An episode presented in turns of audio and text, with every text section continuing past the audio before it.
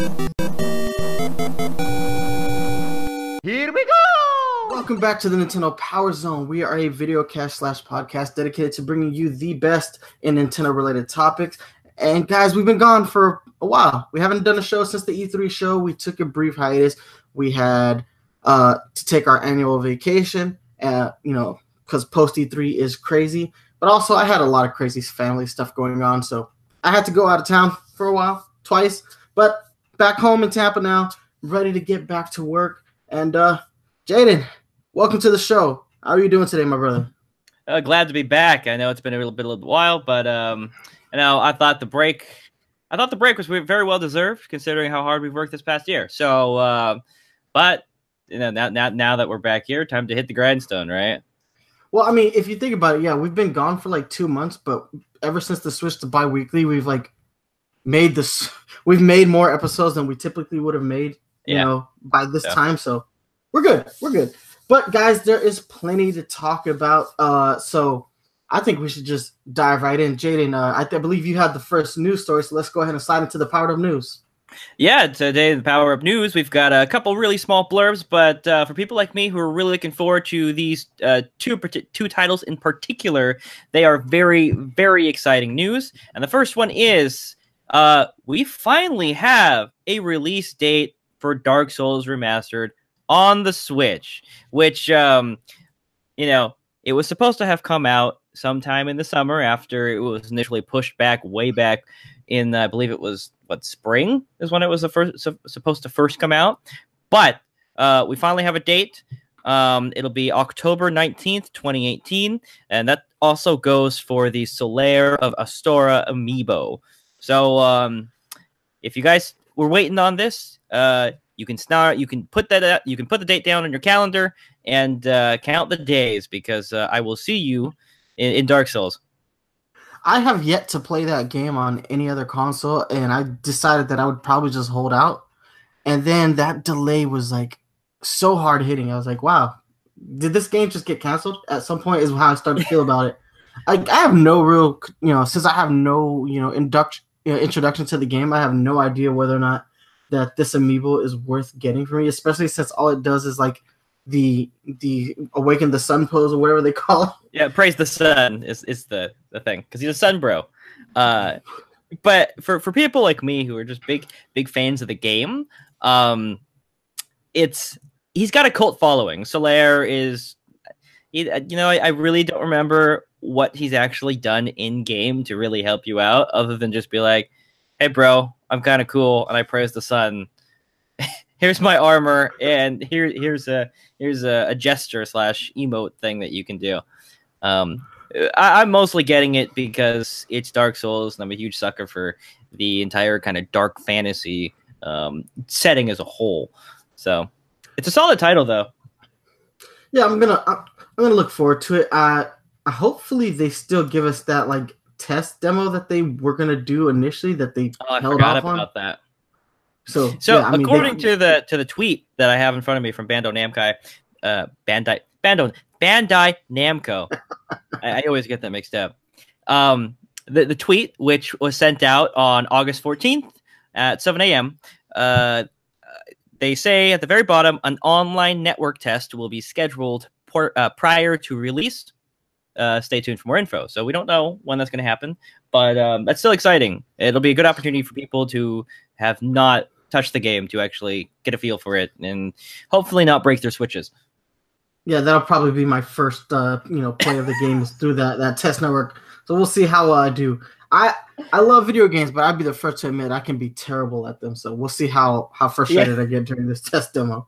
Yeah. All right. yeah. My But advice for on- any rookies going in, um, Dark Souls is not like Bloodborne. You can actually take it slow. So if you're like me, take a bow, build some decks, and snipe people from afar. That's just my, you know, pro tip. Nice. All right. So what's next up on the docket?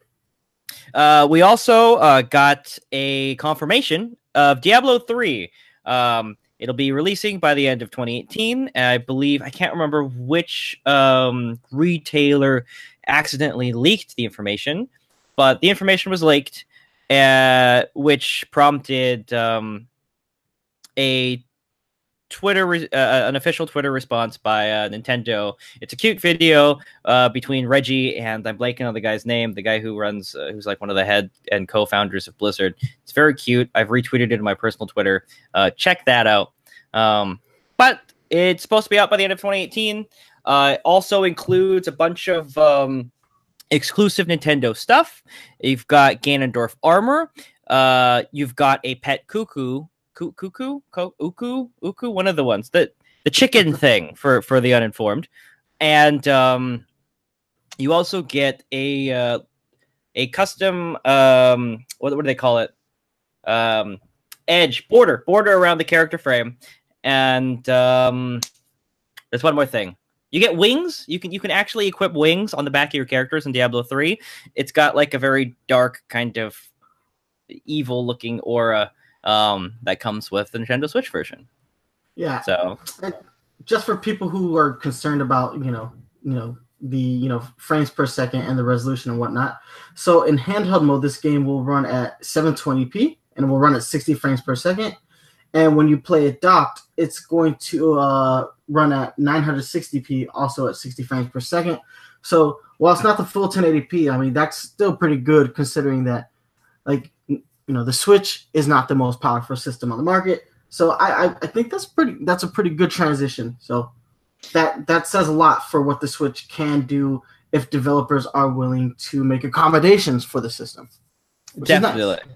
And you know, personally, I'm willing to sacrifice 1080 if it means that I can take a handheld and play couch co-op games. And that's just me personally. Um, if the game's still pretty fun to play, then that's that's cool. Um, if you if you haven't picked up uh, Diablo 3 or if you've picked it up but haven't picked up all the expansion sets and you've got a Nintendo Switch, that's another reason to pick this game up. It's got all the expansions, it's got all the classes. Um, so yeah, it's it's another opportunity to get into it. All right. So moving on, I'm actually gonna skip the third, so we're gonna save that one for last. So next up we have the Japanese Pokemon Go pre-orders. So if you pre-order Pokemon Go in Japan, so either version, you will get a collector's figure, which is the the the new trainer red and I guess the new trainer uh green, uh the female trainer, and they will have either Pikachu or Eevee riding their shoulders. These are really nice looking statues. If you haven't seen them, I implore you to go to Nintendo Life and take a look because I'm super jealous of Japan and I get real mad when I see pre-order bonuses like this because like we never get anything here in the West. And most likely what will happen is these will go out in Europe. So these pre-orders are going to be uh, for the Pokemon Center or the Pokemon Store releases. So if this ends up popping up on the US market, I am definitely going to pre-order uh, Pokemon Let's Go Pikachu, Let's Go Eevee from the official Pokemon uh, Center website and cancel my Amazon pre-orders because I would love these statues. They look really good. So it's I'm looking at them right now. So it's Trainer Red and Pikachu uh, wearing that Trainer Red outfit that you can customize him in in the game, and the same applies for the female trainer, but it's Eevee instead of Pikachu. So they look really nice. And uh, to go even further with Pokemon Go, uh, Let's Go, Mega Evolutions have been confirmed for the game. I know a lot of people were wondering uh, whether or not the Kanto Pokemon that had Mega Evolutions would be retaining them. And thus far, it looks like they have. They've released a couple of trailers that indicate it. The newest one shows uh, Mega Gyarados and Mega Kangaskhan. So Yep. if you haven't seen that trailer, go ahead and look it up. It's a Mhm. cute trailer. I the more and more I see this game, the more I, I get excited about it because I definitely think this is a nice direction for the Pokemon franchise to go in and one that's really all inclusive. But we've we've kind of said, you know, a lot on this, you know, beforehand. So if you haven't looked this article up, it's on Nintendo Life. It's one of their top stories. Go ahead and check them out. All right. So now that we've gotten all the like, you know, bitty bitty news out of the way, I think we got to talk about some rather controversial news that affects gaming journalism as a whole. Uh, for those who don't know, gaming journalism is pretty heavily scrutinized. Uh, no matter what side you're on, if you're on the you know the professional side, uh, like IGN, GameSpot, Game Informer, uh, all those other major outlets, or if you're on the amateur end like we are here at the Nintendo Power Zone, uh, like with the Nintendo Power Couple has, like the Completionist and all these other people who, you know, we we make we have YouTube channels that are dedicated to gaming. I think this story affects us all significantly. So, because it, it it's literally somebody coming from the YouTube end and moving into the professional end.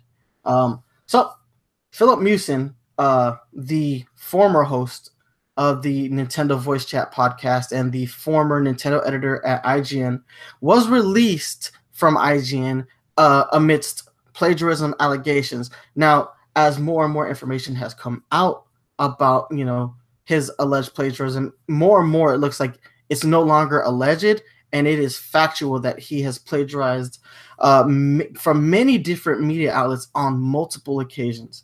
Uh, this is this, when I when I first saw the news about this, I started I took it with a real you know I took it with a grain of salt because every everybody you know everybody loves to spread rumors in this day and age, especially since you know we have this like omnipresence with the internet, and we also get to be you know hidden behind you know a veil if you so choose. That's why we actually do camera work on this channel so that we're not hidden. Yeah, we use our gamer tags, but if you look me up, I'm sure it's not too hard to find my actual name. But yet and still, uh, Filip Miucin came from the YouTube. He was a pretty popular YouTuber, and he got he got called up to the major leagues. It doesn't get much more major league than IGN, um, and he, he got caught. And then he released a a video that was supposed to be somewhat of an apology slash telling of his side of the story, and it's no longer on YouTube. But if you've seen that video, it's pretty much a non-apology. So he's got a lot of backlash from that. But in that video, he challenged Jason Schreier, who is a highly respected, you know, journalist for Kotaku, Yeah. and he he put on an open challenge. He said, "Look at my work, scrutinize my work, and see how much of it is plagiarism." And as it turns out, it was a whole lot of it was plagiarism. So he got caught stealing from Nintendo Wire, Nintendo Life, uh, obviously uh, Boomstick Gaming's the original, you know, the the thing that got him caught. He's got caught uh, stealing from Wikipedia. He One of the stole- big ones that uh, people have been really like lambasting him over is his resume on LinkedIn. Apparently, it's just been copy pasted from a resume template, which that that looks really really bad. I get it. Resumes are hard. It's it's a lot of tough work, but to simply copy paste and not even change a word here or there, it's a really bad look, man. It's really I've bad taken classes on how to make a resume properly, like a legit taking classes on how to do that. And yeah, it's a resume- yeah, a, a good resume is is a hard thing to come by, but at the end of the day, like you can't really embellish that. So a lot of scrutiny hasn't just been thrown at you know Filip Miucin for this whole you know debacle. A lot of it has come back at you know game journalism as a whole, but more specifically IGN. Uh, I've had multiple conversations with multiple people about this uh, this incident, and it turns out that it doesn't look like IGN had a proper vetting process. Uh, they didn't verify any of his work. They uh, like they didn't proofread it uh, thoroughly enough. They didn't cross check his references. And, like I'm not saying IGN did a bad job. Like I, I never want to put out there that I think IGN did a bad job. Clearly, IGN is at the top of the heap for a specific reason. But somewhere along the lines, somebody didn't do their due diligence in in vetting Filip Miucin. Now, and you know it's i think it's a bit difficult because part of it is uh, ign's getting getting getting a lot of shit for this uh, which maybe is somewhat deserved but when you look at just journalism as a whole their practices are not terribly uncommon the idea a lot a lot of news stories and a lot of journalism stories these days are just hey uh, these guys reported it here i'm going to take this story uh, report on the story of the story and then link to the original source. You know what I'm saying?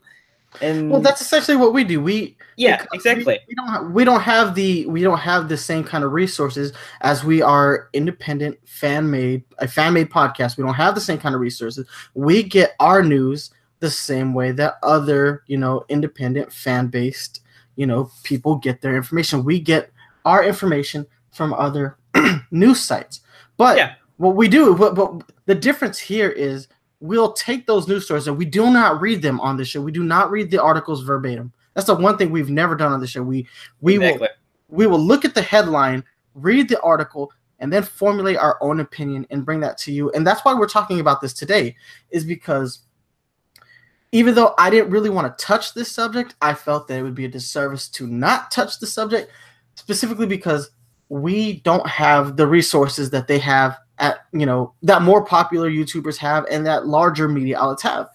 We get our information the same way that the average you know game fan gets their information through Twitter, YouTube, you know websites, and then we will give our opinions on those matters, and that is something we will continue to do. Um, but I want to make a more concerted effort to say where we're starting to get our information from. So if we report on a story, I always want to make sure that we're linked, we're telling you what media source we got our information from. So obviously today I gave you the information that uh, Nintendo Life provided the Pokemon Let's Go articles for us today uh, because they did. Now that's where we got that information, and we gave you our own assessment of that information. Uh, what Filip Miucin did is unforgivable and unexcusable by any stretch of the imagination. Uh, now I know this guy dug himself into a hole. Uh, just to just just so people know, the last two uh, editors that work for IGN's Nintendo as the head of Nintendo, those two people work for Nintendo now. Audrey Drake was the former host of NVC. She she works at Nintendo. You might have seen her during the Treehouse Live events at E3 and other events such as like most the Splatoon events that Nintendo likes to put on. And Jose Otero, who was the former host before Filip, he also got called up to Nintendo after last year's E3, which was a great move for him. Like Nintendo clearly has used IGN as a resource to bring on new talent. Filip Miucin literally got called up to the major leagues and had an opportunity to be impressive and maybe follow in those in those two uh, former hosts' footsteps. But Filip Miucin virtually threw away his entire career uh, with this with with this whole plagiarism scandal, and it's getting worse as time goes on. Every day there's a new headline that includes Filip Miucin. So my question to you is, Jaden, if you were a hiring manager at any company, right, and you start doing, you know, you know, Filip Miucin applies for the job that you have, you know, you know, listed.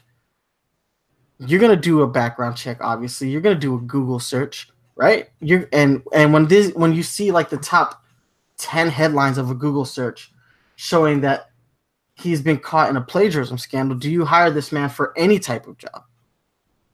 That's a really interesting question. Um, so part part of that. So personally, I'd say no, but that's because I'm also I have, I have a lot of biases towards that. I'm a uh, I I know I've probably mentioned it once or once or twice, but um, I've been like a um, you could probably call me a career academic by this point. I've been in school way too long, uh, pursuing multiple degrees, and you know when you're when you're in the field of academia, you play you don't you don't play around with plagiarism. So I've got some biases surrounding that, and from that standpoint, you know, if it were me personally and I was the hiring director, I would say no. But I'm going to play devil's advocate here, and I and and maybe maybe depending on the certain role that he has and and what he's looking for and the career and the um the uh, profession they i think there's some room for talking about it. As an editor no definitely not. Too much liability. Maybe in some sort of corporate thing uh, who knows? He could be a liability because if if if somebody demonstrates a willingness to to steal articles it could also be demonstrative of the willingness to steal um, corporate ideas you know what i'm saying so that could also be a liability. It really just depends on the role and the function. Um, See, I- have been a hiring manager before, you know, at a much smaller scale, but I've done that job. And something I always did while waiting for a background check to come through is I always just did a Google search, just a basic standard Google search. Now, if I Google search Filip Miucin's name right now, which I'm going to do. All right, the first thing that pops up. Oh hey don't steal reviews and the rest of this week in games. That's the first thing that's from wired. Yeah, if Wired's blasting you, that's pretty bad. here's from nintendo enthusiast a video game journalist's reaction to the Filip Miucin plagiarism controversy. Uh, ign fires editor pulls post after plagiarism allegations surface. That's from variety magazine. That's a ladies Oof. magazine Dude, but Variety's a big name. If Variety's like that's bad. All right. Evidence surfaces of more word for word plagiarism by ex IGN editor. This is a Forbes article. Forbes, one of the Wow. largest video, one of the largest publications, period. You're on Forbes. Obviously, the multiple Kotaku ones. Another one from Forbes.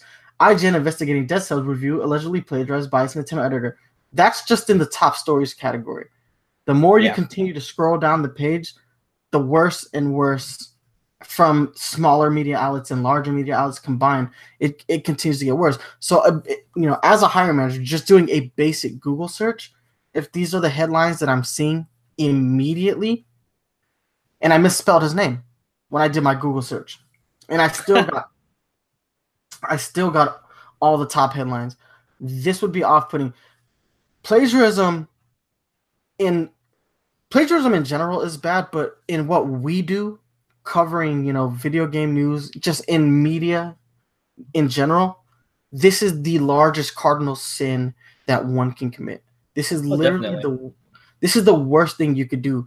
You hit because you not only discredit you know yourself, but you do major damage to the company that you work for.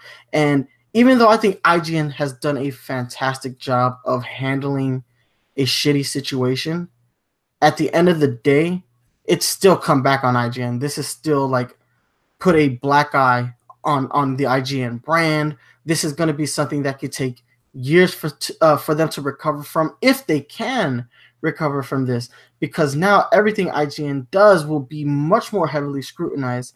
And on top of that, I think about what it does, you know, to the community in a different way.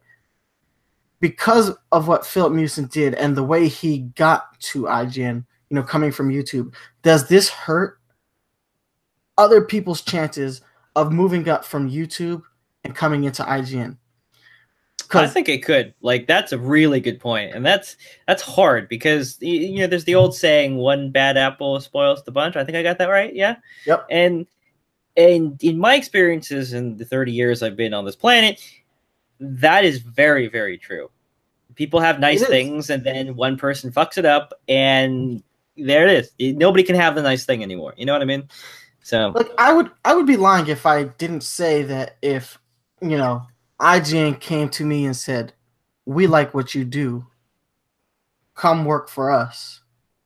I would be lying if I would say that I wouldn't take that job. If I if I said I'm not taking that job, I'm lying. I'm outright lying. Because I would take that job in a heart. I would on I would take that job in a heartbeat because it's not only you know moving myself forward, you know, just in general, but it's also me taking the thing that I love the most, Nintendo. You know, that's not you know people and God, but it's taking you know the one thing I love the most outside of those things and um and getting me paid to do that and putting me on a platform as big as IGN and allowing me to just do that that would be a privilege to me that to me that is a privilege and Yeah, Filip definitely. He got that privilege and he threw it away but You know, I want, I want to step that- in here real quick because I, I gotta give Filip Miucin some some credit. Uh, I, I still think his video, his his apology video, was pretty shitty.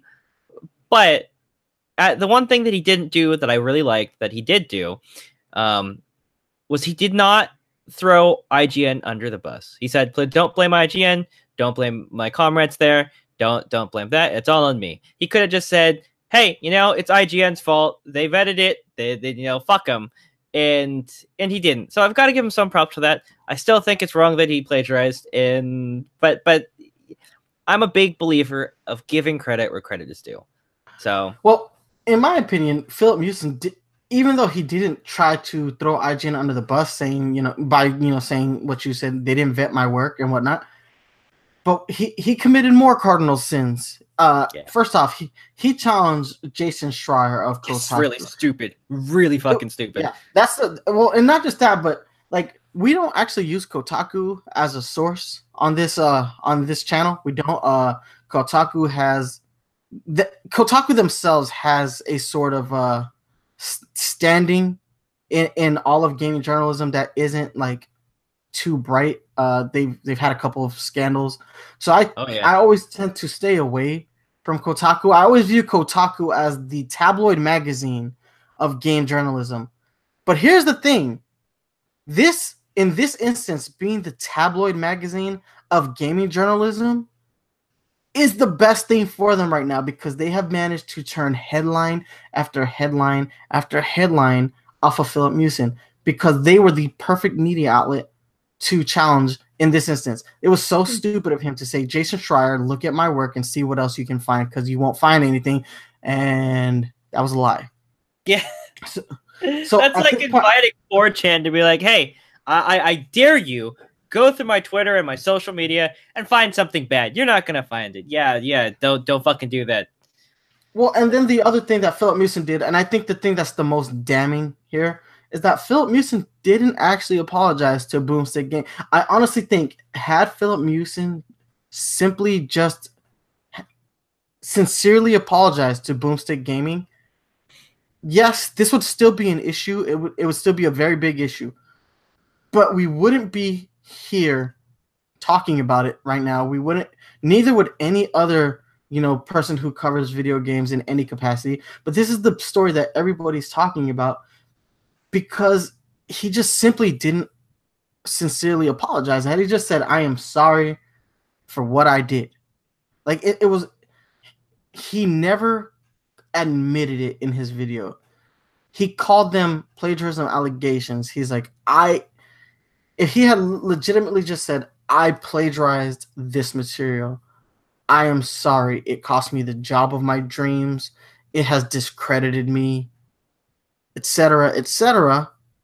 I don't think we'd be here as mad as we are, or anybody else would be as mad as they are about the whole situation. I honestly think that people can be more forgiving if you own up to it. And Filip Miucin did not actually own up to it. Uh, and he monetized the video, and I think, I think Yeah, that also gross. set a lot of people off. I'm like, what? I, I don't know if he's a pathological liar or if there's there's something in Filip that doesn't feel whole, and that's why he he does what he does. And I understand that working at IGN is probably a stressful job uh, when you're the editor, the head editor of a of a you know department, especially one like Nintendo where it just seems like every day there's some major Nintendo piece of news coming out, and on top of having to write the reviews and having to play the games, get the B-roll footage, and stream the games and do all the things they do at IGN. But at the end of the day, he was getting paid to do that job, and he he did not commit to that job the way he should have. And uh, I will say this though, I I I did stop listening to Nintendo Voice Chat uh, once Filip did take the that position. I felt like he was really uninformed, and it makes a lot of sense now. I always felt like he didn't know very much about the games he was talking about when he was talking about them. He Hmm. would get ju- he would get jumbled up a lot when you know Brian or Peer would ask him a question about a specific game, and I'm like, it makes sense because he probably didn't play them to completion, or he didn't play them thoroughly, or obviously he plagiarized reviews. So it, it makes a lot of sense that I felt I always felt like he didn't know exactly what he was talking about. That makes a lot of sense, actually. So that that's it. I mean, I I don't know I what what else to say about this subject other than like I promise that we won't do that here, and we will make a more concerted effort to let you know where we're getting our information from. Um, that being said, though, I when we we don't do a whole lot of video game reviews here, but the ones we do, when I write a video game review, I never look at anybody else's review until my review is complete, even if my review comes out a couple weeks later. In fact, Wild Odyssey was our attempt at doing like two reviews in one. We we the way we did Wild Odyssey was it's because by the time we did Wild Odyssey, Super Mario Odyssey had been out for two months, and Breath of the Wild had been out since March, uh, and that and Wild Odyssey came out in January of this year. But the way we did that was instead of doing it as a basic review, we put them we we we we put the games head to head and tried to determine which game was better. So in a sense, we reviewed the games categorically, but we came up with our own thoughts, our own opinions on those games, and we put them head to head to determine which game we personally thought was a better product. And so, you know, we, we don't normally do reviews here, but everything we do do, we do it with our own thoughts and opinions, or you know, we stay very far away removed from those sources. And I want to make sure that we continue to do that here at the Nintendo Power Zone. And I know Brendan isn't here right now, but Brendan is actually pursuing like a journalism degree while he's in college. Uh, I I would have loved to have heard his thoughts and opinions on this matter because I think out of the out of the three of us on this show, I think he would have been the most agitated uh, by the implications of what Filip Miucin has done at IGN. Uh, and in yeah. his own personal channel as well. I would have loved to hear it. Uh, next time we record, I definitely want to just get his two cents on the matter because I do think it is important coming from somebody who's actually going to school to be, you know, in front of a TV camera reading news. Uh, but anyway, guys. The last thing uh, I'll mention about this is um, this is super difficult, or this is super problematic for gaming journalism as a whole when it comes out uh, so close after Gamergate. You know, uh, not not not the Gamergate scandal that was that it turned into, but the original like original original original Gamergate, where hey, let's criticize gaming gaming journalism, it, it's it's a bad look because it kind of leads credence to be like, hey, maybe they're actually onto something. Maybe there's a problem in game journalism, and and and especially when we live uh, where, where one of the big problems, generally speaking, is that journalism as a whole is really under under under much much scrutiny. It's uh it's a really bad look. So we, we I guess we'll have to we'll have to see the sort of um, long term implications and impacts um, that that that yeah. come across. So I agree. Uh, like I said, I think IGN has done a fantastic job of handling this situation. Definitely. But uh, we'll see what this does to their overall credibility. Hopefully, it doesn't tank them. Um, but if it does, I mean, maybe in the future, uh, you know, the people, those people will go on to do something different, and they will have a better vetting process. Uh, but Hopefully. I think that's it. That's all I have to say on the matter. Uh, don't really ever want to have to talk about something like this again, but it needed to be addressed, so we did. We've done so. All right. So I think we're gonna go ahead and we're gonna take a five minute break right here, and when we come back, we're gonna get into our topic, and we are going to give you our thoughts on the Smash Direct from a couple weeks ago. Uh, I know you guys have been waiting for this one, so don't go anywhere. We will be right back.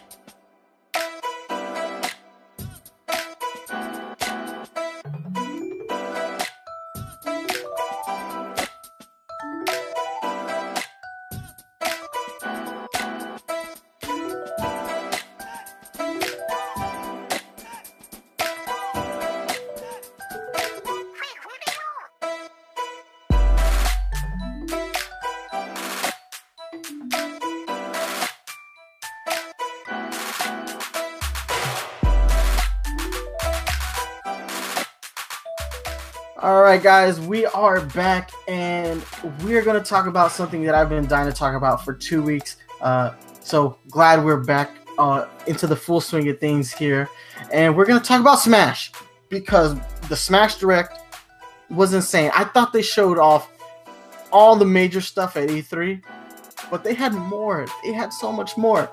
So, uh, before we start, because I made a commitment to you guys earlier, I want to preface this by saying uh, we are going to be using uh, Nintendo World Reports uh, breakdown of the Smash Direct. Nintendo World Report does fantastic work. Whenever they do, whenever a Nintendo Direct is released, or whenever E3 rolls around, they literally do entire breakdowns of the uh, of of the Direct, and they do it in bullet points, which makes it really easy for us to you know look at that and then give you our assessment of it. So, again, I said I would do this. This would be my commitment to always ensuring that whatever we speak on is sourced. So, if you haven't seen it yet, Nintendo World Report, look up their Smash Ultimate uh, direct recap. So, I'm also looking ado, at um, Nintendo Everything. They've also uh, have a have a pretty interesting in depth um, article on it as well, which looks like they're sourcing it from Nintendo PR. But um, that's another alternative to Nintendo World. But Nintendo World is also pretty solid. So just give it, just throwing it out there too. So that's another one of our sources. First thing I'll start off with is we have new characters and new Echo fighters. So Simon Belmont, who was semi leaked the day before the direct, yeah. uh, but he had a pretty dope trailer. Uh, Luigi died. Yeah, big spoiler alert. He's dead. And, and no, no matter Luigi... what Nintendo says, he, he he's dead for good. That's no. I'm, I'm, so uh, weird trend in uh the late in the in the last couple Smash directs is that uh they're killing uh primary Nintendo characters. Uh Mario and Mega Man bit the bullet uh during E3, and now Luigi is also dead. I'm like, oh wow, these trailers are there's something else, but they are fantastic looking. Uh for those who haven't seen it, Jesus, please go just stop watching us and go watch that for a minute. And come back right back and we'll still be talking about Luigi being dead. Yeah. Um, but Poor Luigi always get the shit stick though. Uh, it was a good, good trailer though. I like how they kind of like did the whole Luigi's Mansion thing, but threw it in with like you know Dracula's castle. Uh, yeah, definitely. From, uh, from Castlevania, I was like, that is so good. Like that is such a smart way to do that trailer was to you know have him you know with his uh Poltergust five thousand and just have him just die right. Yeah. yeah, I mean it makes the most sense too because when you look at all the the more the the Mario Core franchise characters, like okay, sure, sure, Mario's dealt with Boos, but Luigi, he's had an entire game dedicated to a haunted mansion. When you when you expand the haunted mansion concept out, obviously that applies to Castlevania. So it was. Plus, I think they just really wanted to pick on Luigi some more. Poor Luigi. Green right, Mario, but, but Simon Belmont looks like a pretty interesting character. He looks a little too slow for my personal liking, but I, I do like his move set. I love the fact that he has the whip uh, because you can't have Simon Belmont without the whip. And uh, speaking of the whip, one of the best things about the whip, this is what I was most shocked about, is in, in the old games you would hold down the whip button, and if you move the jo- the the D pad or joystick around, it would it would move around, um, flop around depending on which direction, and they kept that feature in, which is fantastic. Yeah, uh, it also makes for a good recovery tool. I'm also glad that they went with a more traditional uh, design for Simon Belmont because uh, if you guys remember that uh, crazy redesign uh, that he got uh, for that Castlevania fighting game done by uh, the, oh, yeah. the art director of Death Note. First off, I love that guy's art. Uh, Obasan, Obasan, he he is a fantastic artist. Obviously, Death Note and Bakuman are my favorite manga of all time. Uh, but his art style was not conducive for Castlevania, and that Simon Belmont redesign was actually terrible. It looks like a buff version of Light Yagami uh, wearing wear, wearing drag. It's it like totally a buff, does. That's good. A buff a buff Light Yagami wearing drag. I could say uh, that. That's what it like I'm looking at it right now and that's why I came up with that description because but, it's Was that Castlevania Judgment? The one on the Wii, right? Yes, yes. Okay. Castlevania Judgment. Oh man. It is, it's a terrible redesign. Although I would not be mad if this redesign was used as like his player two color. You Oh, know, that'd be color funny. That'd be funny. I would love to, like I would love to see that version as a player two color. Uh, but aside from that, Richter Belmont uh, is the Echo Fighter for Simon Belmont, which Richter Belmont has a pretty good design. Uh, his redesign is is pretty fantastic uh, for this game. You know, I don't know, who provided Nintendo with these redesigned uh, uh, you know, sk- uh, skill uh, skins for this game, but they look really good. Uh, and I love how the the whip is now a mace because it's very Yeah. you know ac- you know accurate to how he is portrayed in the original Castlevania game that he is part of. I believe he's in Castlevania three. Uh, it's been a so my Castlevania history is really bad. My my first time coming across Richter was part of uh the Dracula X Chronicles, which was a re-release of two different Castlevania games on the PSP. Uh, Mm-hmm. It looks like Richter. I'm looking up right now using the Castlevania wiki. It looks like he first shows up in '93 on the PC Engine. Whoa, what? Yeah, For um, Rondo of Blood. Yeah, that is his. For I'm, I'm I'm confirming that right now. So yeah, Rondo of Blood. Uh, he's also in Castlevania Symphony of the Night, which is where I know him from. Uh, which is a fantastic game. If you have not played that one yet, I know it's a little if hard to do because that's like one of those games like you really need a Game Boy Advance SP to you know, enjoy. Uh, if you have the non-backlit Game Boy Advance, then that game looks like poop. But you can also play it on the PlayStation One, and it looks all right. And I think that was Um, also the second gla- game that was included in Dracula X Chronicles. Let me double check that. Hold on. Where is it? Symphony of the Night. It shows it coming out on the PSP somewhere. Uh, yeah, I'm, I'm literally going through that. I mean, we're going through the articles as we speak right now. Castlevania.wiki.wikia.com. Yeah, it looks like it was also included in Dracula X Chronicles for the PSP. So that's another way to get it. All right.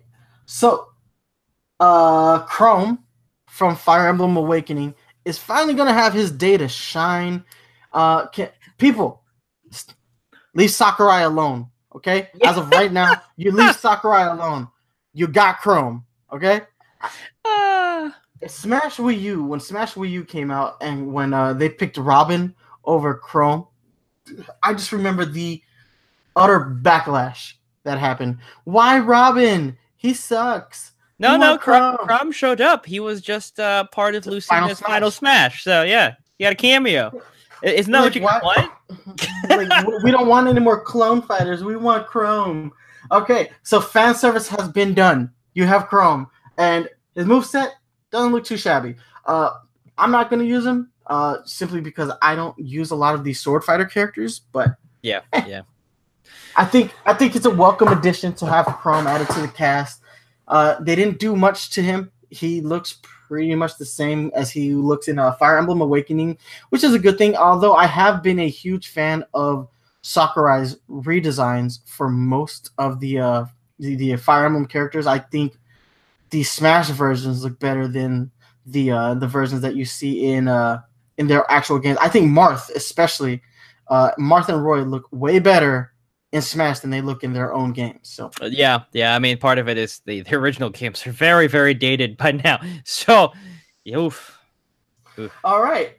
So we got those three characters out of the way, but I want to talk about a character that is near and dear to my heart that was added to this game, Yeah. and that would be King K. Rool. First off, Donkey Kong Country. I I love that game. I have always said this, and you know Mario After Party will verify it for you that the game that made me into a gamer was Donkey Kong Country. I played video games before that game, but I fell in love with video games when I played Donkey Kong Country. Uh, Donkey Kong Country, I had beaten a lot of the games I had as a kid, but Donkey Kong Country was the game that gave me a lot of satisfaction. Like that was where I was the most satisfied in beating a game because if you've played that original Donkey Kong Country game, they kind of troll you a little bit. Where once you take King K. Rool down, he plays possum for a little bit, then he comes back, You know, they even have fake credits start to roll. And then he stands up and he he starts attacking you more ferociously. So when you finally do beat him for the second time, you feel thrilled because you you have this like thing in the back of your mind: is he gonna get up again?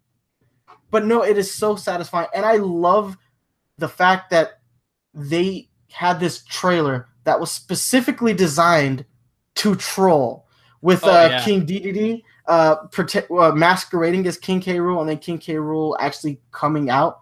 Oh man, it was fantastic. And his his move set, his move set is beautiful. He throws the crown at you like he does in the original Donkey Kong game. Then he puts on his pirate costume and shoots the cannonballs at you from uh, Donkey Kong Country 2. And then he's got his his little helicopter recovery from uh, Donkey Kong Country 3. And I'm like, oh my god, they did their homework. And it's been a long time since we've seen King K. Rool. They have revitalized the Donkey Kong franchise, the Donkey Kong Country franchise. Yet they've managed to they they have really stayed away from King K. Rool. And it's a weird thing because Nintendo always Nintendo owns King K. Rool. They own Yeah. all the characters that Rare created for the Donkey Kong Country franchise. Now Yeah, they lost characters like Conker and they lost characters like Banjo Kazooie, but those were Rare IP, Definitely. not Nintendo IP. So I was always wondering why there was like this stigma behind, you know, King K. Rool. Why would they revitalize Donkey Kong Country as a franchise if you were going to stay away from King K. Rool? But it looks like that uh that they're actually allowing, you know, King K. Rool to have his moment and excellent. So I'm I'm super thrilled to see King K. Rool in the game. What are your thoughts on it?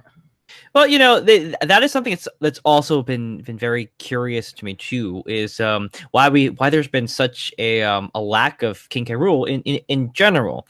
Um, in my mind, I always thought that the best rival for for for uh, King Koopa or Bowser, whatever, is um yeah Bowser, yeah, is not actually Mario.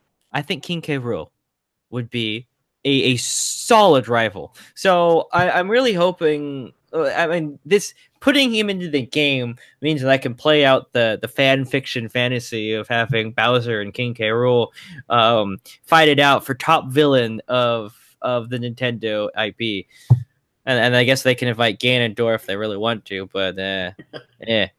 Uh, But but I like I like King K. Rool. I like the fact they added him. It's it's about time, in my opinion. All right, and last but not least, we got one more Echo Fighter, Yes, and that would be This is the Dark one I was- I was super stoked about this one. Yeah, Dark Samus. Uh, she looked good. I, I really like the uh the way she looks and fits into this game. Although that being said, not a whole lot of extra work had to be done to implement this character into the game. Yeah. Uh, would have been cool to see a uh a zero suit Dark Samus, but you know I'll take what I can get here. She So looks pretty looks badass cool. though. Super badass. Yeah. Um, we'll see. We'll have to see if there are actually any sort of mechanical differences and to the extent that they play out. Um, but from what little we've seen in the trailer, it doesn't look like much. Maybe the missiles. She, she uses the super missiles, I believe. Um, might be a little bit different. Uh, but other than that, it's really hard to tell. We'll have to wait until the game comes out, I think, to, to really. I'm literally playing the Dark Samus trailer as we speak. There are a lot of like subtle, like you know, markings on the character that aren't present on the the other Samus, the traditional Samus. But it looks really cool. Uh, I don't think mechanically she's gonna be fundamentally different. I don't think any of the Echo Yeah. Fighters are gonna have a lot of fundamental changes. It would be nice if they did, but I mean, I'm not gonna I'm not gonna sit here and say that I'm not satisfied just to see you know this character as not an alternate color skin but uh I, it remains to be seen we still don't know exactly what they're going to do with echo fighters but you know when you, when, you- when you zoom in pretty close like right now i'm freeze framing this if you zoom in close in on the trailer you can see like all the extra design work that took place in this character's design in it Oh yeah, Actually, for sure. vi- visually it is different than the the actual Samus. love the way she floats. She doesn't. she has It's super cool to me. And she's got the veins like popping out of like the shoulder and the chest piece. All of it looks very cool. Um, Definitely. but yeah, And those and are the- they- yeah, yeah, super exciting. yeah, those new characters. So I'm still a little upset that we have yet to have uh, unveiled an Arms character, and uh, yeah, I mean we still got till December before this game comes out. But man, if if they are gonna have an Arms character revealed, I feel like they're really holding off on it, and I'm like, stop Yeah. teasing me. And, and he did say there weren't going to be a whole lot of new characters added to the game. So Eh, know, as time progresses, I'm starting to get more and more worried about like you know just one representative from Arms. definitely. And as much as I like the the the the Chrom being added, I would love to see more Fire Emblem characters that aren't swords people. Oh yeah, You know what I mean? that- That that'd be interesting to me. But it's well, we'll that's why it is. Robin was such a unique addition to Yeah. uh, you know Fire Emblem, and uh, I can't remember the character's name uh, from the last Fire Emblem game. Uh, Oh, Cor- Corrin, I think. Corrin, yeah, Yeah. Corrin was a very interest, interesting addition uh, to to Smash because he does not play like the typical uh, Fire Emblem character. He's a he's a lot more fluid than those characters. For sure, for All sure, certainly, certainly. All right, so moving on, we're gonna go ahead and slide into the new modes uh, and features.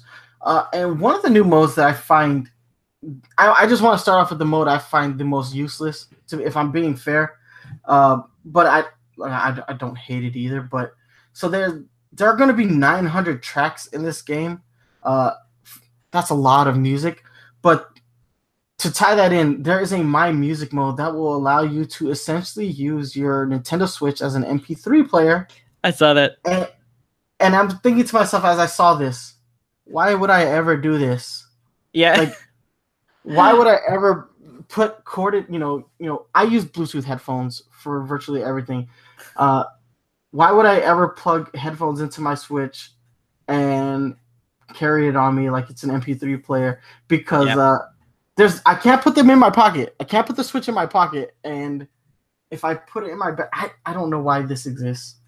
I mean, I guess the way they showcased it in the trailer was they had the uh, the Japanese woman putting this Nintendo Switch in her purse and then playing her headphones in. I was like, that's cool. I, I'm never gonna do that ever. Never, never, never in a million years will I do that.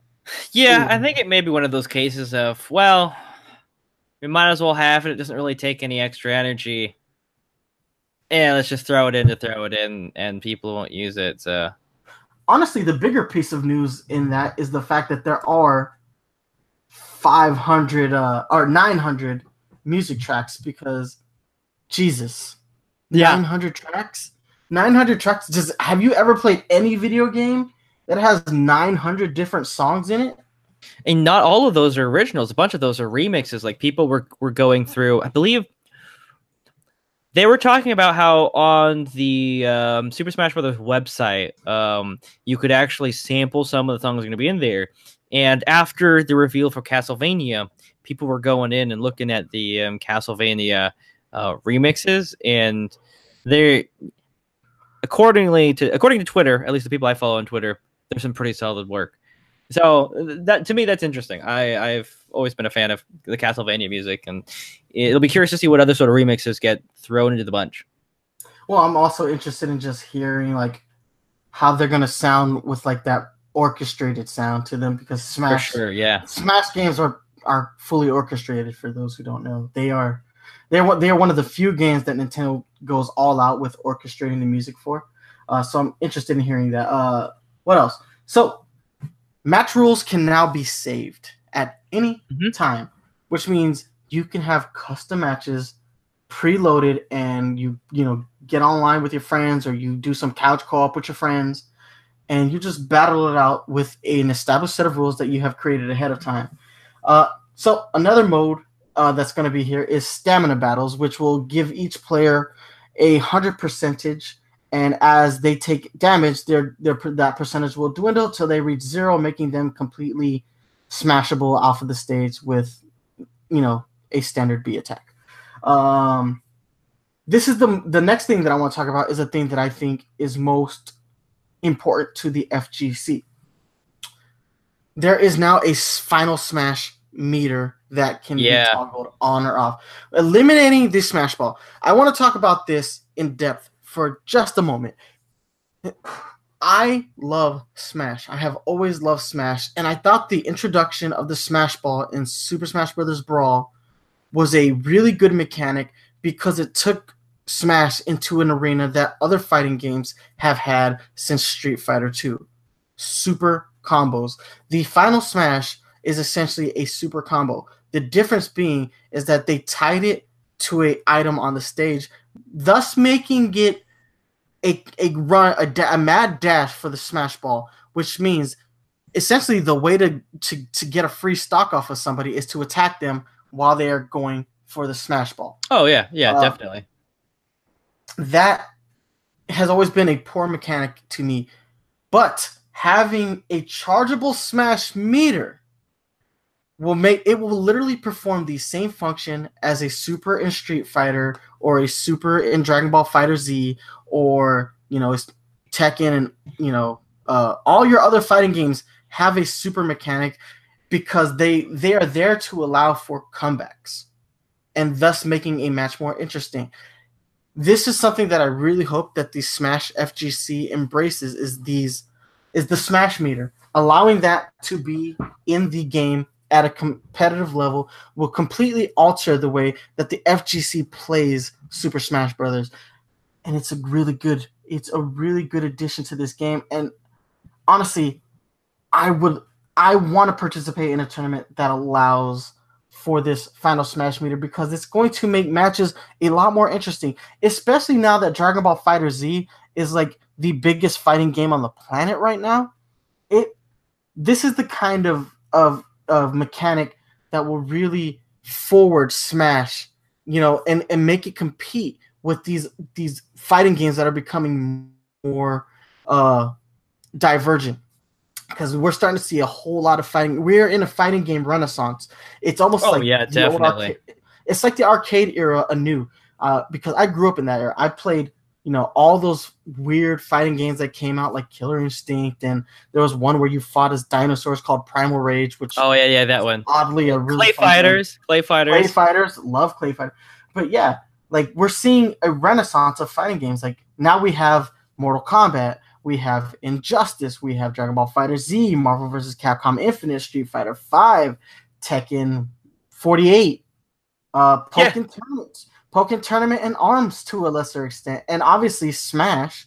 Uh, so we're seeing all these great fighting games really, you know, change the the FGC and to see this kind of mechanic, uh, the the Smash meter added to this game will really revitalize the Smash FGC scene. So I really appreciate this change. I hope tournaments allow it because It- it, will really hoping. change the game. I, I, I But mean, the problem with the FGC. Go ahead. Uh, I was gonna say, like, part of it was uh, I think I'm, I was actually going to touch the point where you were going to touch on. Is that part of it? I think is that the uh, community surrounding Smash is just kind of they're set in their old ways. Yep, that's where exactly where I was going with that. Yeah, and even though uh, you could throw more things at it, I think they'll just always be like, "Well, no, man, you got to do Final Destination, no items." Uh, You know, you know what I'm saying? Like, I, I, I think No, exactly. probably have the most balanced thing in there, and I don't think they'd go for it because they'd rather play um, Melee on their old CRTVs on a modded freaking GameCube. You know what I'm saying? No. I, I 100% agree with that assessment. They like the FGC for Smash.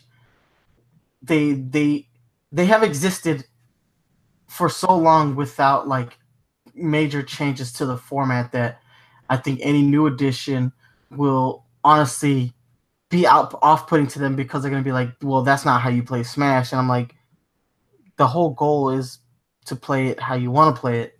Yeah, I, exactly. I, I honestly, honestly think that this is an addition that can fundamentally uh, assist in making this game a lot more interesting visually. Uh, it is what it is. We'll see what happens here. Um, You know, I, honestly, I think it's a benefit. Yeah, so here, here's here's where I sit. Like Final Smash to me has always been one of those like um the the fighting game equivalent of uh of a blue shell, right? Of the Mario Kart blue shell, where it can it can net you a come from behind victory. And I so giving it to like turning it into a charge bar is is interesting.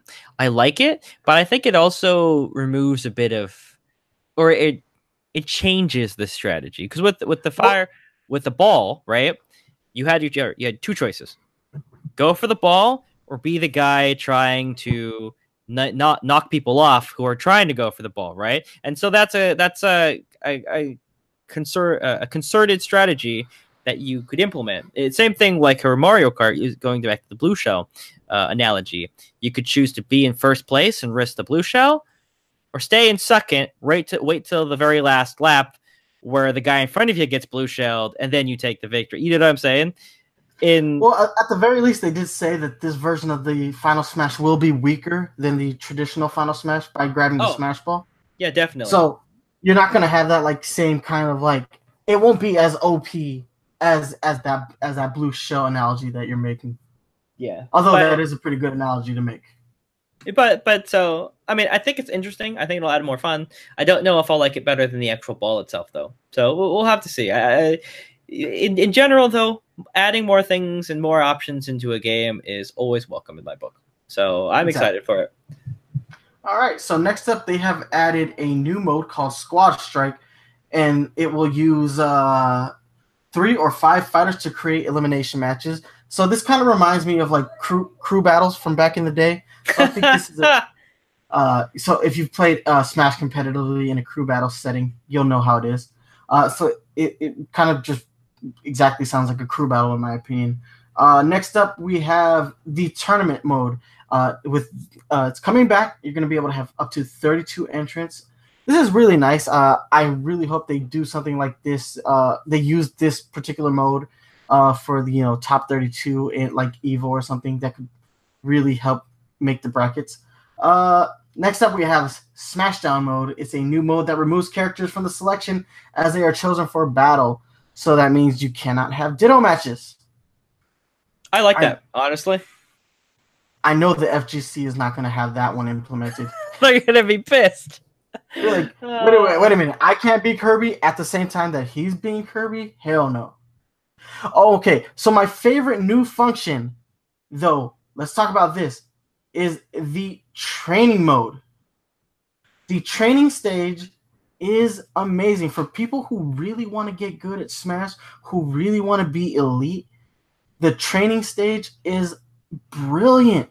It it shows you how far somebody's going to move, how, what the knockback's going to be depending on their damage percentage.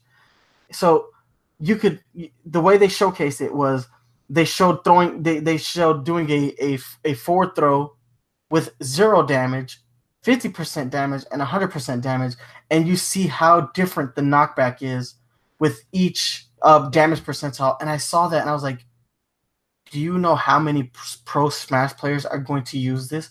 Do you know what that's going to do for their game as a whole?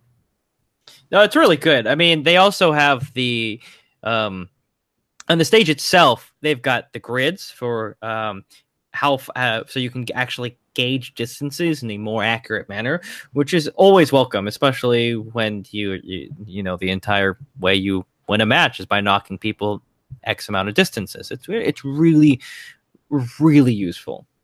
it, it reminds me a lot of the street fighter 4 training stage but is a much more functional version of that Oh, definitely. So I I really appreciated that. That's something I'm gonna spend hours in, especially since we're gonna have new characters and new balancing has gone into effect. This game is faster, uh, and they, from what I've heard from you know professional people who have played this game, is that knockback uh, feels different in this game than it's ever felt.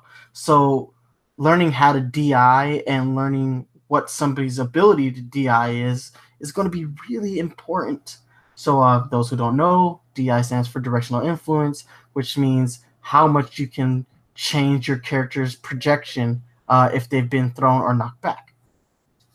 And that's my, you know, layman's assessment of directional input influence. Aside from that, classic mode will return with each combatant having their own set of opponents. Uh, yeah, so classic mode is making a bit of a return. Um, it will play in the same way that it did in the older titles. Um, you choose a character, and it will uh, face a, a series of fighters. That's, I mean, this is the classic mode that we have all come to know and love. Um, I don't think they've announced a return of the story mode, which uh, to me personally, is a, a bit of a disappointment. I've always been a, a huge fan of the uh, the story mode um, from from the Wii version. That was um, I'm blanking. Brawl. Yes, No. the subspace the subspace emissary in Brawl. Yeah, that's what it was. They they haven't really. Um, I don't think they've announced that yet. Um, if it will or will not, but uh, here's hoping. Um, All right. I'm excited about. I'm excited about the, all these these features. Uh, it's nice to have a classic mode, but if they don't have that like that fine that uh, I just called it that subspace emissary mode, I'm Yeah. going to be upset. But they did say that there is one hidden mode uh, that we haven't yet uh, Yes. seen. Um, we'll probably see that right before the release of the game. Um, so I want to just quickly power through the rest of this so we can wrap the show up. Uh, we have a bunch of new assist trophies, Pokeballs, and other items. So Alucard is going to be a stage hazard uh, Mhm.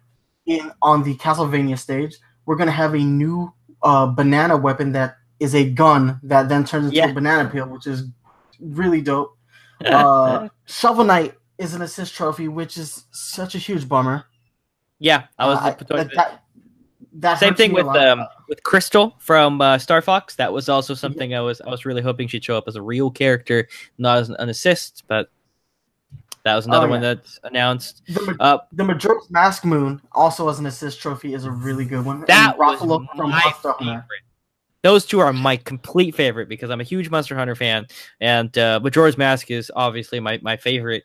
Uh, as you can see from the mask behind me, it's my favorite um, Zelda title, and so having this big fuck off moon come out of nowhere and nail the stage is hilarious to me. Also, Zero, Knuckles, uh, Klaptrap, uh, Cap'n, and Chief Kawasaki and Gray Fox, Nikki uh, will also be assist trophies. So look forward to that. As far as Pokeballs are concerned, we're going to have a Alolan Exeggutor, Abra, Solgaleo, Lunala, Mimikyu, uh, Pyukumuku, Vulpix, both regular and Alolan forms. Morlo and Ditto are new uh, Pokeball Pokemon, and I really like the Ditto transforming into, you know, uh, just doing the transform. I really think that's dope. Uh, let's see, anything else there? No. So as far as stages are concerned, because we're, we're really trying to power through, we're going over on our time, but we are going to have a hundred and three stages. A hundred if you don't include Battlefield, Big Battlefield, and Final Destination. But that's a hundred different stages, and all of them will have the ability to be played in either a Battlefield mode or a Final Destination mode. Uh, you also have the ability to do morphing stages, so Yep. you can pick two stages at the stage select screen, and after a certain amount of time uh, passes, the stages will switch. I also hope that that's a function that gets added into uh, tournament play because I'm so tired of watching people play tournaments on Smashville. Because the Yeah. only character that that benefits is uh is uh uh Sheik. Sheik is the only character that plays well on Smashville. So let if somebody's gonna play Sheik, I would like to see the FGC add the morphing stages so that that character doesn't have a distinct advantage on that stage. Uh, Uh, any thoughts while, on while that? we're talking about stages, oh, so first of all, again, hypercritical of the Smash Brothers community. The, the- guys, you gotta fucking change. Sorry, 2018. Get with the picture. Um, well, sorry, not sorry. Uh, but um, I think morphing would be cool. I doubt they're going to implement that. Um, but as we're talking about stages, the one thing that I was really interested in that I'm I'm never going to use, but I the FGC is probably going to use this is the ability to turn off hazards. They they Yes. hate things. They hate random things. I, I I've I've come to, but I love that. That's what I like like about Smash Bros. I like the chaos, and it's I don't know. Yeah. I actually, and there were certain stages that I really uh liked hazards on. Uh, there was that one Kirby stage with that uh, was it Kirby? Yeah, I think it was Kirby where like you're on the ship and then it starts shooting lasers and cannonballs at you. Oh yeah, yeah, yeah, yeah. Yes, yes. I think that was one of the the, name escapes stages. me. Yeah, it really the name escapes me right now, but I actually really enjoyed that stage, and it was tournament legal for a long time, and then or during the first year, and then in year in season two of Smash for Wii U, they eliminated that stage, along with the uh, Isle Delfino stage, Mhm, which mhm. sucked. Uh, so hopefully this opens up a lot more stages to the FGC because, guys, no more Smashville, please. Uh, obviously, we've we got a good look at the New Donk City stage, which was really nice, and of course they're singing "Jump Up Superstar." Yeah, uh, the and New Donk City functions a lot like Isle Delfino. Yeah, yeah, in, in many ways. I, I really just like the fact that they added the cameo from um, Pauline and her band. That's that's fantastic to me. It it really feels it feels right. Um, obviously, we also have Dracula's Castle. Duh, they showed that. Yes, um, with with Dracula actually or, or Alucard actually being the stage hazard on that. Yep. Uh, which is cool. I, I am happy to say that there is one stage hazard that I think should be turned off at all times, and that's going to be the Yellow Devil. So no, I I love the he- Yellow Devil. You get out. so obnoxious. I know. He's so obnoxious. I can't stand the Yellow Devil, so I'll be happy to turn him off. Uh, but yeah, that's about it. There was a lot of minor stuff to cover, but I don't actually think it's important to discuss like the menu screens and the dashboard. We do know that there is one blurred icon. Uh, everybody is hoping that that turns out to be a new version of Subspace Emissary, which, with the way that they're releasing cutscenes uh, with characters dying, I'm assuming that this is a Subspace Emissary, you know, style uh, hope you know, mode.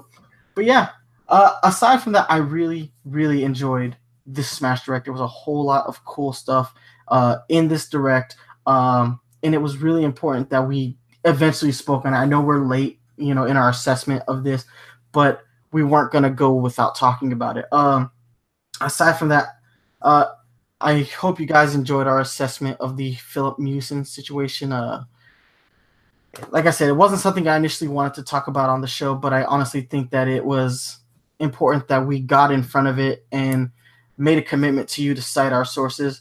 Uh, so before we go today, I do want to go ahead and read off the sources that we use for today's episode. On my end, we use Nintendo World, Nintendo World Report for their Smash Direct recap, uh, which was really helpful. So I want to thank Nintendo World Report for breaking things down so much. Uh, I also want to thank uh, Nintendo Life for posting the article about Pokemon Let's Go Pikachu and Let's Go Eevee. I want to thank CNET for their uh, breakdown of the uh, Dark Souls release date. And uh, I also want to shout out VG247, which is what I use for my uh, my my source as the Diablo 3 article. Yeah, always want to make sure that we go ahead and talk about our sources from this point going forward uh, just to make sure that you guys know where we're getting our information from. uh, on that end, my sources were from uh, mostly the same things. I also pulled a couple things from Nintendo Everything. They had a Smash Brothers Ultimate Direct Recamp announcement. Um, I pulled some stuff off of the Castlevania wiki when we were looking for um, uh, where Richter first showed up. And um, the other knowledge was basically just following official Twitters. Nintendo's been pretty on the ball about that, so uh, that's that's great. All right. Any closing thoughts for today's episode, my brother? Sure, you know, not one to shy away from. Uh, what's the word? Looking controversy. Um, and now that we're talking about Smash Brother and Twitter, please, please, please, please, please, please, if you are harassing Sakurai on on Twitter, please don't. That's that's that's Oh, not yeah. cool, and it's just gonna fuck everything up uh harder. Uh, I'm, I'm referring to the entire Waluigi not being in Smash. Um, if for those of you uninformed, there were people harassing him on on Sakurai on Twitter over over this situation. Please don't do it. I don't talk about my day job in in in real life, but I'm actually um, uh, studying to be a psychologist, and the the research the research shows, you know, if you want to convince someone of something, harassing them about it is not gonna con- con- not gonna change their minds. I'm just I'm just throwing it out there. The research shows that. So please do not. If you really want Waluigi in there, don't stop. Just stop. Don't harass Sakurai. Agreed. Yeah, yeah. It's it's not cool, guys. Yeah. Anyway, we want to thank you guys so much for watching uh, today with us. Uh, everybody who's in the chat, thank you for joining us. Really appreciate hearing your comments and whatnot. Uh, so shout out to you guys. Thank you for joining us. If you have not yet subscribed to this channel, please make sure that you do so that you can stay up to date with all the content that we provide you with. We do unboxing videos, we do breakdown videos, we do the podcast, and we do other analysis videos, and we've conducted a few interviews as of late. Uh, Blues, who couldn't be on today's episode, he did an interview with Christopher Stoll, who is the author of the book Poke Anatomy. It is an art book that breaks down the anatomy of a Pokemon uh, in a real world setting. So it is a very awesome book. So if you haven't seen that interview yet, make sure you you watch it. It's also up on iTunes. So all the ways you can hit us up on social media. You can hit us up on Facebook. You can hit us up on uh, Twitter. My Twitter is at nice1983. Uh, you can email me at nice1983 at gmail.com. And uh, make sure you subscribe to the podcast, uh, subscribe to the channel, like, comment, all that good stuff. Uh, Jaden, social media links. Uh, everything is uh, at Jaden Winsong. So, you know, Twitch, Jaden Winsong, that's me. Twitter, at Jaden Winsong, that's also me. Um, and same thing with YouTube. All right, guys, so that's going to wrap up this show. We will be back in two weeks. We are back to our bi weekly schedule, uh, and we're going to have a lot more Nintendo to cover because uh, looks like we got a lot more games to discuss. And I do want to do a basic assessment of the Dragon Ball FighterZ. Uh, oh, yeah. Uh, test punch that, or test uh, demo that went out uh, last weekend. I do want to do a brief analysis on that. So be t- stay tuned because I promise you we will have our assessment for that uh, next episode. But until then, guys, stay fresh.